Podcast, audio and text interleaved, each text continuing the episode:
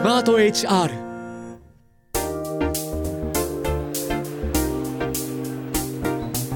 堀井美香ウェンズデイホリデー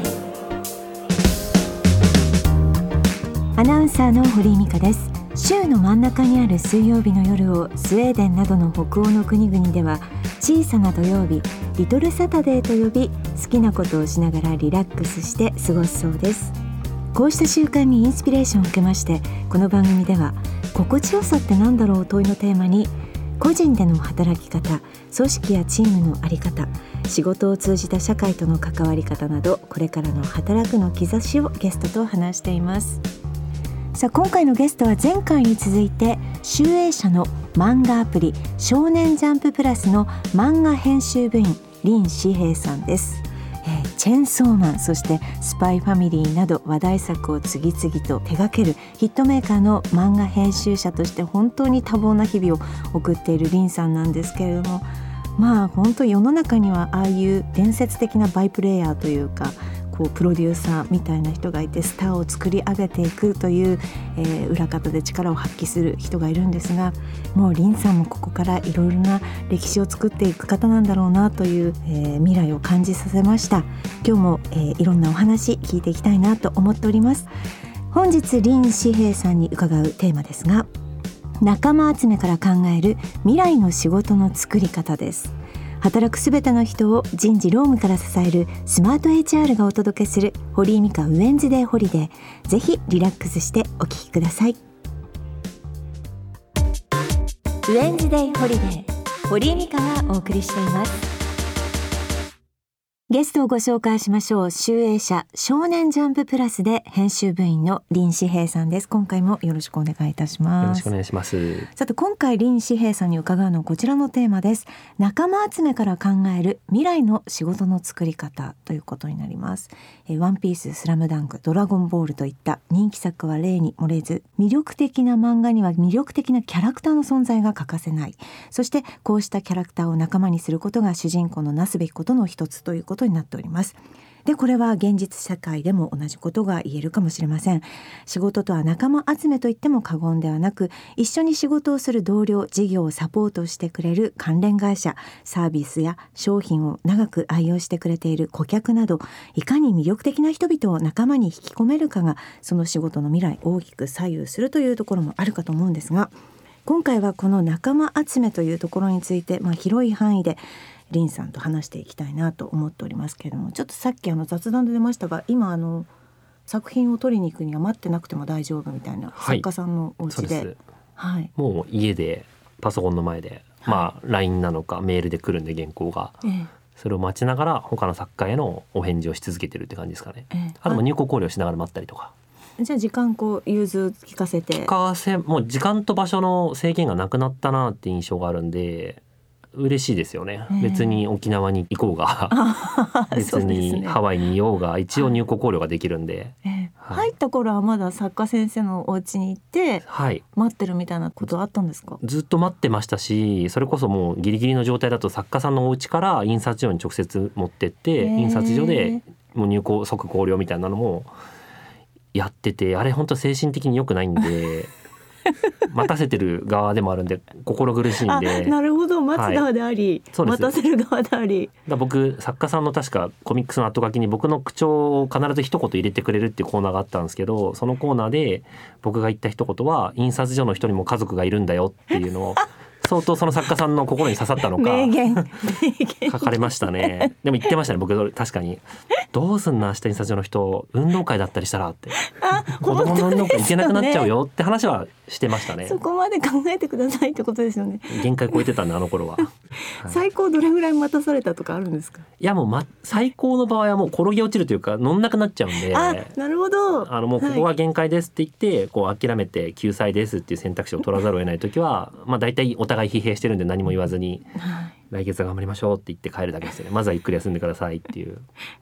そんな面白い時間も過ごしてきてるリンさんなんですけれども、はい、えー、今回はですねチーム作りということに関して伺っていこうかなと思っております。まあそもそもその漫画の場合は一つの作品を作るチーム編成みたいのってどどういう感じなんですか？まあその最小人数になると作家さんと担当編集である僕とあとアシスタント数人ですね。その23人で回してる人もいらっしゃればもう78人とか10人ぐらいを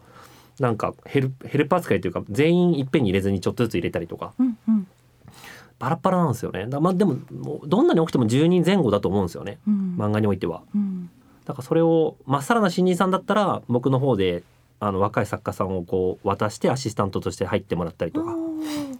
オンラインでも募集しますね。あそうなんですね。この先生が連載準備中です。あのアシスタント募集するんでご応募くださいで、上がってきた絵を見てある程度のレベルにあったら作家さんにお渡ししてはい。テストで入れてみて、まあ、人間性とかスピードとかチェックしてそれでもちゃんと使えそうだったらしっかりアシスタントに入ってもらうっていううん。感じで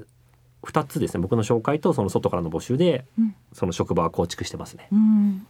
でこうコミックから例えばメディア化したりアニメ化したりってすると、はいまた膨大なチームが出来上がってくるねわけじゃないですか。そういう時はこう誰があなんて言うんでしょうリード取るというか。リンさんの立場的にはどういう感じなんですか？僕は原作サイドの編集であり原作サイドのプロデューサーっていう立場で加わることが多くて、うんアニメに関しては、えー、と作家さんはそれをいちいち全部監修はできないので、うん。作家さんのまあ代弁というか代わりにその作品のクオリティをなるべく守るうん。ことを意識して打ち合わせをしてますね。まあ、もちろんそのなるべく気持ちよく働いてほしいんでうん。アニメのプロデューサーさんだったりとか、まあ、テレビ局だったりそのいわゆる宣伝チームのプロデューサーさんとは、まあ、なるべく打ち合わせを丁寧にしてなるべくその作品が売れるというかより多くの人に届くように打ち合わせをするって感じですかね。アニメのクオリティ自体ももちろん僕らが原作サイドで分かることをお伝えしていくというか。うんうんだからまあ脚本の打ち合わせだったりアフレコの監修だったりグッズの監修だったりを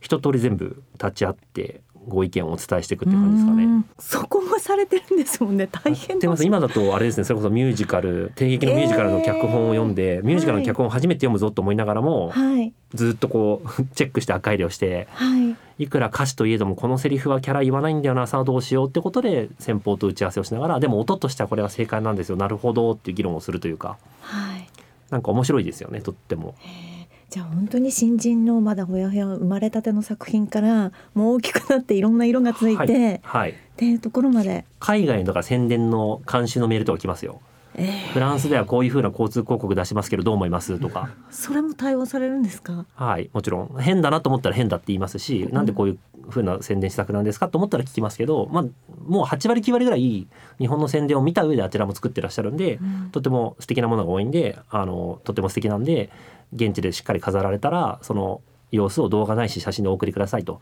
先生にお見せしたいんでって話をしたりとか、すごはい、いですね。なんか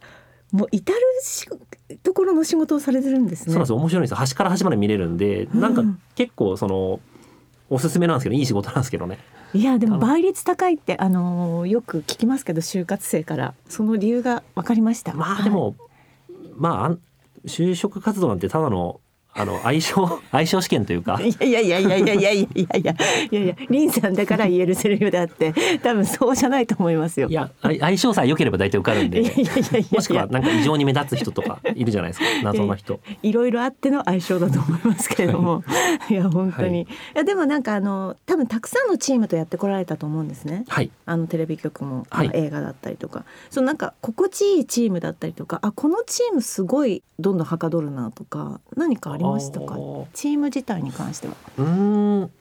そうですんまあなんでも大体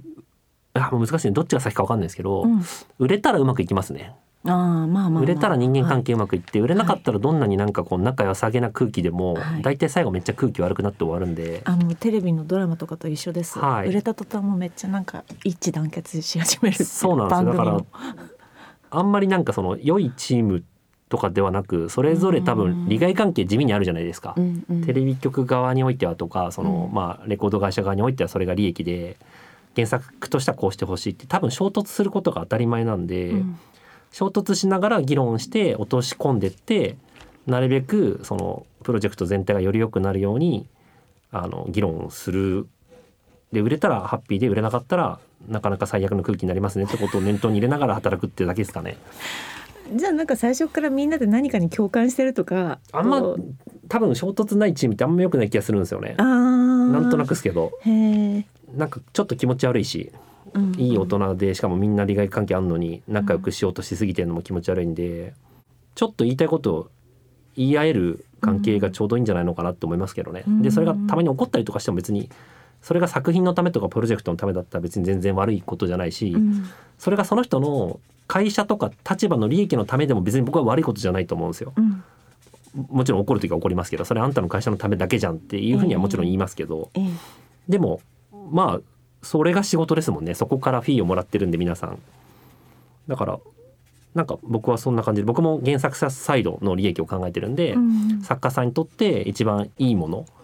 ただ売れると作家さんのメリットになるじゃないですか、はい。なのでもちろんより良いものを作っている多くの人に届ければみんなハッピーになるからそこを目指してますよっていうのはお伝えはしますけどね。うん。自分でその大きなチームの中にいてはい、なんかこう気をつけてることとか自分の立場としてこうしようと思ってるみたいなことありますか？あんまよく思われようとはしてないですね僕は。はい、そんなに気は使わずに。はい。気持ちいいです聞いていて本当に あのファンを作っていくことに関してはどうでしょうか？もう本当にもう世界中にファンがいるかと思うんですけど、うんうんうんファンコミュニティだったり、はいファンを作っていくことに関しては。はい。なんだろう。ファン。まあでも、楽しんでいただけたらファンになってもらえるので、なるべくその、楽しんでいただけるように、うん基本はほとんど全て作品自体の問題だと思うんで、うん良い作品が仕上がったら、あとはなるべく宣伝頑張ろう、その知っていただこうって頑張りますけど、そこから先は、なんだろう。作り手側というか作ってる側がコントロールできることではないので、うん。皆さんが好きなように楽しんでいただけたら嬉しいなっていつも思ってちょっと距離を置いて眺めてるぐらいですかね。そこはコントロールできることではないと思って見てますね。うん。アンケートデータみたいなものを見てます見てます。全部見てます、えー。えはい。へえなんかそれで軌道修正したりみたいなことも？あんまりしないんですけどね、うん。なんかただなんか良かったとこ悪かったとこは頭の中に入れといてデータとして取っとくぐらいですかね。作家さんにもちろんお伝えはするんですけど、うん。あんまりそれベースで作品をいじってることはないと思うんですけどね。作家さん自身も多分そこまでまあ人気悪かったなと思ったらそれが予想外だったらば学習していこうとは思いますけど、うん。今やっぱりそのアプリがあったりとかして、はいはい。そのアンケートだとか即時にこう反応が返ってくるみたいなことはすぐ見れますね。アクセス数なんか本当にもう15分ごとにかあの更新してそのへー。そもそも読者とも共有してますからね。えー、あそうなんね。読者も見れますね。そのアクセス数においては。だから勝手にランキング作ってくれてる人もいらっしゃいますし。えー、面白い。はい、はい。全然なんか好きに楽しんでくださいっていうそれを隠すべきデータでも何でもないんで。うん、メリットデメリットってどこですか？うーん難しいですよね。今今は多分その適切な読者がいらっしゃるというかそのたなんだろうとても感度が高い読者がいてくれるんで数字を取った、えー、と作品は基本的には売れるんですよ。でももしかしたら将来その数字は取ったけど売れないタイトルがたくさん出始めたら何を信じていいか分かんなくなりそうだなっていう予感はするんですけどうんそれはその時になんないと分かんないで今はあんまり考えないようにしてますね。うん初回だけ無料で読めたりするんですか？そうです。ジャンプラスは全作品あのオリジナル連載ジャンプラスオリジナル連載においては初回全話無料ですね。はいだからそれを私あの漫画好きな子に話してそれでおお金が回るんだねみたいな話をしたら何言ってんの？みんな初回で辞める人いないよっていう話を あそこかと思って。どうでしょうね。まあでも初回だけでも読んでいただけたらば、うん。そのありがたいですし、あのほ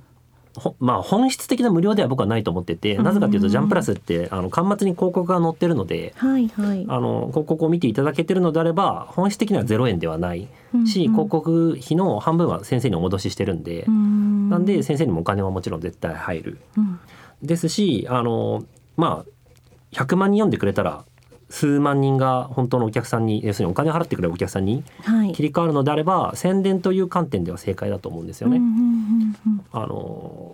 よくわからない作品に500円払う人ってそんなにいないと思うんですけど、はいなんかちょこっとかちょこっとだけ読んでみたら面白かったから続刊全部お金払って買おうって思ってもらえるお客さんが一番自然なスタイルだと思うんで、うんそういう意味ではすごく自然な宣伝方法というかうん書店さんにこう1話試し読みの小冊子とかあるじゃないですか。あんな感じですかね感覚的には。うんなんで、まあ、読んでもらって面白いって思ってもらわないとお金にならないんでうん初回無料はむしろ適切な宣伝方法なんじゃなかろうかと僕は思ってますけど。うん本当にこのジャンププラスということで、アプリでえっ、と、はい。皆さん入って、はい。アプリでもブラウザでも一応読めるんですけどあ。初回無料はアプリのみですね。あ、はい。で読めて、はい。えっ、と2回からはお金を発生させて。でもまあグッズを作ったりとか、はい。い、ろんな展開もされてるんですもんね。そうですね。作品によりますけどうんグッズが売れるというふうに思えた作品はグッズ展開ももちろん積極的にしてますし、うんまあ、知っていただけたがゆえにアニメ化だったりドラマ化だったりうん。映像化の話もえあの来るので僕だからテレビ局とかラジオ局も全部初回無料にすればいいのにと思ってます素し晴らしい。そうですね。だって聞いてもらわないとファンにならないですからね。はい。なんでテレビ局なんかなおさらそのオンタイムなんか見れないよって僕は思っちゃうんで、はい。で TVer1 週間で消えちゃうなと思って 1週間早いなと思っててさすがに1週間の間にこれ全部見るの無理だなと思うんでなんか別にこう番組によってチョイスできるようにすればいいのになって個人的には思いますけどね。僕「サイレント見れなかったんで。で後から追っかけるにはなんかなんだっけあのフジテレビのオンデマンドしか見れなくて。また入るとねそれとなんかまた増えるのかって思って、はい。月々の知サブらない。スク入ったり出たりするのめんどくさいなと思うんではい。なんか頼むよと思いながら 結局最後まで僕見れずに終わっちゃいましたからね。はい。はい、もうちょっとそこがなんかあのもっと便利になると。そうですね。あんまり損じゃないのになっていうふうになんかいなんでなのかなと思ったらやっぱその契約の関係でっていうふうにみんなおっしゃってて、うん。多分その芸能事務所さんだったりとかの契約の関係でっておっしゃってたんでせーので変えればいいのにって僕思ってて、うんうんうん。さあし来年の4月からはうん。サブスクのあの管理の方法は番組によって変わるのでと。うんあのそれをご了承いただける方はこの A という契約書でダメな方は B という契約書でっていうふうにやってでキャスティングの時にサブスク OK の人だけで作ればいいじゃないですか。素晴らしい。もうなんか どんどんこう任せといたらいろんなことしてくださるような気もしておりますけれども、いいね。でもなんか気になっちゃいますよね。そういうのがね。見たいのに見れないってやっぱ思いますよね。う。ん、不便をねなんか解消していくとどんどん新しいビジネス生まれてくるかと思そううんですすでけどね。ね。ジャンプラスだから本当に気になったとかバズった時にいつでも読めるようにするとお客さんがどんどん増えていくっていうとてもいい状態なんで。う、ん、はい。今紙とデジタルの売り上げとかってどうですか？作品によって違いますね。うんあの本当作家さんによってはデジタルの方が多いだったりとか、うん海外の方が売り上げ高いとかもいらっしゃるんですよ。へーなんですごいありがたいですよね。まあ確かに読者側からするとねスマホで読めても紙で書いてもうんどっちでもいいっていうのはありがたいじゃないですか。両方買う方ももちろんいらっしゃるし、かななんで海外も全く一緒でデジタルで買ってる方とかフランスとかドイツとかだと結構紙の単価が高いんで、うん。なんか日本の1.5倍とか2倍ぐらいするんですよね。うんうんなんでその分印税も高いんでなんか作家さんはありがたいなっていうふうによくおっしゃってますけどね。うん。日本のこの漫画文化を広めるために仲間を集めるためにはどういう？ああそれは多分関わった人が儲からないと多分仲間にならないと思うんで海外で日本の漫画を売る方がしっかり潤っていく。うん。のが大事なのかなって思うのと本当に何だろう読みやすくするしかないんで、うん全世界であのタイムラグなしで日本の連載漫画が読めるようにししていくしかないかなっていうふうに思ってますけど今上司とか先輩がその、えっと、漫画プラスっていうアプリをやってて今うん7言語か8言語を日本とほぼ同時翻訳で日本の 24時に毎日毎日更新してるんですけどそのほとんどのタイトルを今翻訳していこうっていうふうにやってますね。すごいですね。もうどんどん進んでるんですね。全世界でお客さんを稼がないとうん。人口が減るんで、漫画のお客さんは絶対に減るんですよね。日本のお客さんは。う。ん。さてセリフやあらすじを文章で書くだけで自動で漫画の小回りになるといういわゆるネームが作れるワールドメーカーというサービスをリンさんが手動で作られたんですよね。そうです、はい。えっとジャンププラスアプリに移動してきた時にアプリも作っていいんだよこの部署はっていうふうにあの上司から言われたんでじゃあ作ろうと思って何作ろうかなっていうのでいろんなアイデアがあったうちの一つをこれ作りたいんですけどって話で2年前かなにベータ版をまず作ったんですよね。うんベータ版を作ってそれで数字が良かったんで今アプリ版を、えー、と本当に毎週毎週打ち合わせしながら作ってて今年中にアップデートバージョンが発表できるんですけへどー面白いですねアプリ作りはとても。えー今実際になんか作品が来たりしてるんですか？あのベータ版の時にはもう本当に1万作品以上応え募があって それがすごい好評だったんであのアップデートしようと。だから実際それが、えー、とベータ版は4ページしか作れなかったんですね。でもあの次のアプリバージョンでそのページ制限とかなくしていこうって話はしてるんで、えー、と多分今年のどっかしらで発表できると思うんですけどすごい。面白いですよすごい本当に。あの絵が描けない人でもうん。その頭の中に映像とかここんな感じってのあると思うんで、はい。それを出力できないだけなんですよね。紙に起こせないんで、はい。でも選んでこう選んでそれを並べることはできると思うんですよ。頭の中の映像っぽく、はい。それをまあ漫画にできるようにしてるんではい。なんかぜひなんかその自分の日記とか友人との面白い旅行記とか、へー。そういうものを漫画にしていっても面白いですし実際に自分のお仕事をねお仕事漫画としてやっていくのも面白いかなと思うんでなんか世界中の人に使ってほしいなと思ってるアプリなんですけどね。いろんなタイプの漫画があるんですか？いろんなタイプ本当ファンタジーだったりとかそういうなんか面白い。ホラーだったりとかいろんなタイプのものがあって、はい。何作っていただいても構わないですし、うん。僕個人としてはその漫画を描く人口が増えると僕の未来が明るいと思ってるんで はい。そうですよね。はい。でも漫画家さんはそれはなんかちょっと焦ったりはしないのかしら？大いや丈夫ね大丈夫じゃないですかね。漫画家さんに聞くと僕はそんなもの使いませんよって皆さんおっしゃるんですよ、自分で書けちゃうんで、はい。でも僕としては書ける人が増えた方がハッピーなんで、うんあのぜひ多くの人が書ける人に変わってほしいなって思ってます、ね、今映像でもねなんかこうちゃんともう側が決まっててそこに当てはめていくだけで一個の映像作れちゃうとか、たくさんあるじゃないですか。はい。はい。だからたくさんの人は作りやすくなる方がいいし、うん。なんか上手い人はそういうなんかそういうフォーマットを使ってでもうまいものは作れると思うし、あのフォーマットだけど細かいとこ全部触れるようにしとけば、うん。自分の好みに変えられると思うんで、うん。なんかちょっとでも作りやすくなったらいいなと思ってるんですけどね。うん。でもみんなにこう大衆に愛されるものって入り口が簡単な方がいい いいですよね。そうですね、んなん。か僕らも小学校の頃とかになんかこう漫画家セットみたいなのがい。なんかふ雑誌の付録とかでい。ついてたじゃないですか、はい。ああいう感じでなんか書いてみよう作ってみようって思わせ続けることがとても大事だと個人的には思うんで、うん。それは別に漫画に限らずなんか映画とか映像系とか、うん。まあラジオとかも多分一緒だと思うんですけど作りやすくしなければその業界は多分ハッピーにはならないかなって思うんでなるべく僕はなんだろう映像漫画ドラマとか CM とかそういうなんかなんだろう日本の面白いものが出やすい業界は、うん。アニメとかもそうですけど、はい。ずっと作りやすくあるといいなと思ってますけどね。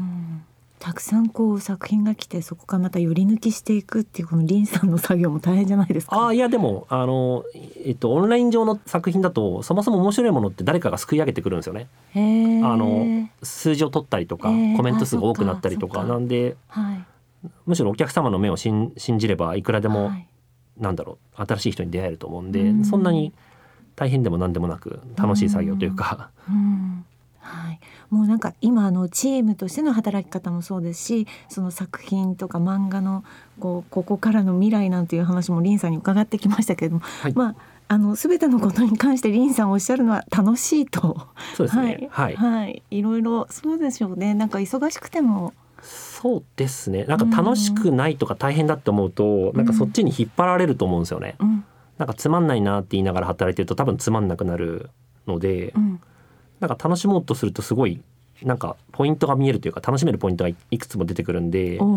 僕としては楽しもうとしてますし、まあ、純粋に楽しいんですけど、うん楽しもうとしてないと多分そのメンタルにはならないのかなって個人的には思ってますけどね。はい、いいことを聞きました 本当に。はい。で、あの個人の働き方としてなんですが、今本当にお忙しいかと思うんですけれども、はいなんかこの先とか、まああまだそんな考えるはい、お年でもないかもしれないんですが、こう社会とか次の世代にこういうふうに貢献したいとか、なんかこう未来展望みたいなものってちょっと考えたりするんですか？まあ、でも今働いてることがそのまんま多分下の世代につながっていくって勝手に思ってるんですけどね、うんなんで僕よりはるかに若い作家さんばかりですし、うん。打ち合わせしているのは、まあ、さっき言ったアプリも結局新しい人々が作る人が生まれるためのものですし、うん。まあ、そもそも多分日本からこう生まれた作品やアプリが全世界に届けば多分それを見て自分も世界へって思う方が増えるんで、うん。なのでなんか特段別にその後輩たちのために頑張って指導しようっていうメンタリティあんまりないんですけど、うん。でもまあこの仕事やってりゃ何か役に立つでしょう。これからの人たちにって感覚ぐらいですかね。うん。はい。編集者は足りてるんですか？どうなんすかね僕は集英社の目線でしか見えてないんですけど集英社の皆さんお忙しそうにしてるんで、うんなんかもうちょっと人がいてもいいのかなぐらいには思ってますけど、うんなんかその辺が考えるのは僕の役割じゃなさそうだなと思ってますね。はい。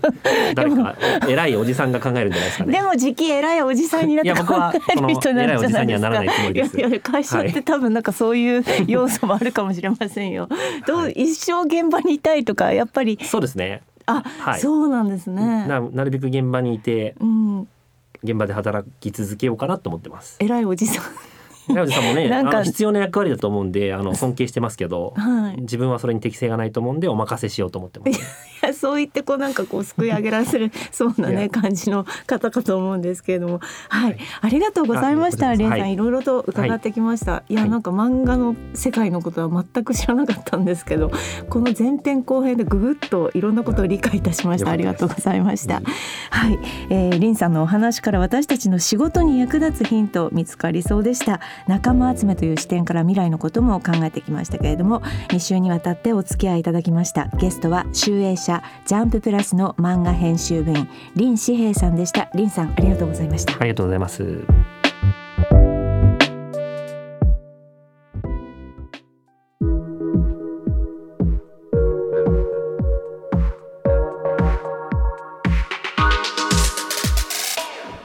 スマート HR 働くの実験室かっこ仮がお届けする堀井美香ウェンズデーホリデーエンディングのお時間です2週にわたって林志平さんにお越しいただきまして本当にたっぷりとお話伺いました。ありがとうございました。ご本人が忙しいけれども本当に楽しいんだとおっしゃっていていろんなこう未来の仕掛けを作っているところが素晴らしいなと思って聞いておりました。あのテレビも漫画も新聞ももう何年も前から衰退するのではないかと言われてますけれどもああいうエネルギーを持った人たちがどんどん新しいことを仕掛けてくださるっていうのは私にとっては本当になんか嬉しいなとはいどんどん頑張ってほしいなと思って聞いておりました。さあ今回の番組の感想はもちろんリスナーのあなたからのメッセージもお待ちしております。セカンドシーズンのスタートに合わせて新しいコーナーの募集もスタートしています。今シーズンから番組特製ステッカーご用意いたしました。こちらは投稿が採用された方にお送りしますのでご応募お待ちしております。現在募集中のテーマはあなたのお仕事を聞かせて。まずはこの番組きっといろいろな職業の方が聞いてくださっているかと思うのですがリスナーの皆さんが普段どんな仕事をしているのか楽しさややりがいまたはこんな苦労があるといったことをぜひ聞かせてください。そしてもう一つはみんなのウェルワーキングです。ウェンホリを企画しているスマート HR はウェルワーキングというスローガンのもとに労働にまつわる社会課題をなくし誰もがその人らしく働ける社会を作るというミッションを掲げています。それにちなんでこのコーナーでは皆さんの毎日の中で起きたウェルワーキングな出来事職場の良いところ良い制度や文化などについて聞きたいなと思っております。そしてファーストシーズンから引き続きこちらのコーナーもお便りお待ちしております。朗読で成仏です。リスナーのあなたが今仕事について悩んでいることもやもやしていることをどうぞ送ってください。あなたのメールを私が朗読風でじっくり読み上げてその悩み成仏させていただきます。メールは番組の概要欄にあります。専用フォームから投稿できます。この番組ウェンズデーホリデーの情報については番組ツイッターやスマート HR 働くの実験室カッコ仮のウェブサイトをチェックしてください。ツイッターのフォローもどうぞお願いいたします。それではお時間です。また来週お会いしましょう。素敵な水曜日をお過ごしください。お相手は堀井美香でした。